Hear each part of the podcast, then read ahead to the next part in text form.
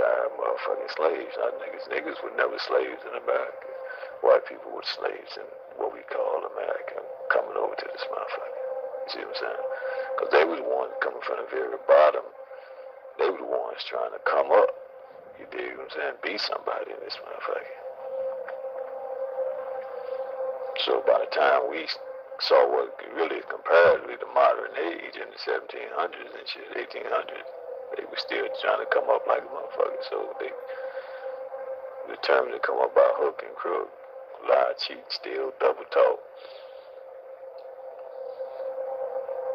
So they could run the world and get niggas out of the way. And that's exactly what they did. And, you know, I'm convinced that niggas actually, we just like, hey man, y'all can have the shit. We don't want the shit no more. We fell back off the motherfucker. Like, you motherfuckers want to run the world, go ahead. Call us when y'all get tired, motherfucker, then we'll come back. Right? Meanwhile, just hand out the government checks. Section 8. This motherfucker. So we can chill, you did. We ain't mad. Cause we can't be killed off. It's hard to kill off niggas. Niggas gonna always, we gonna be the first born and the last died. This motherfucker.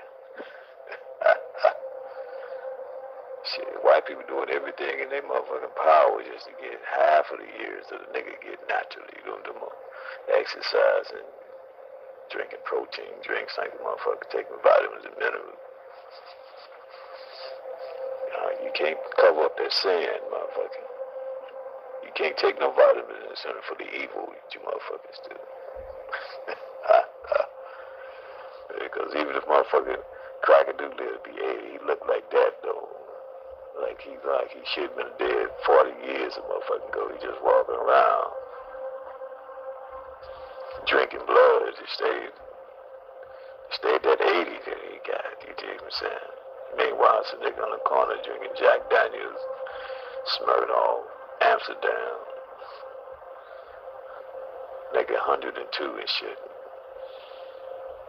Ain't got no money, but living long as a motherfucker.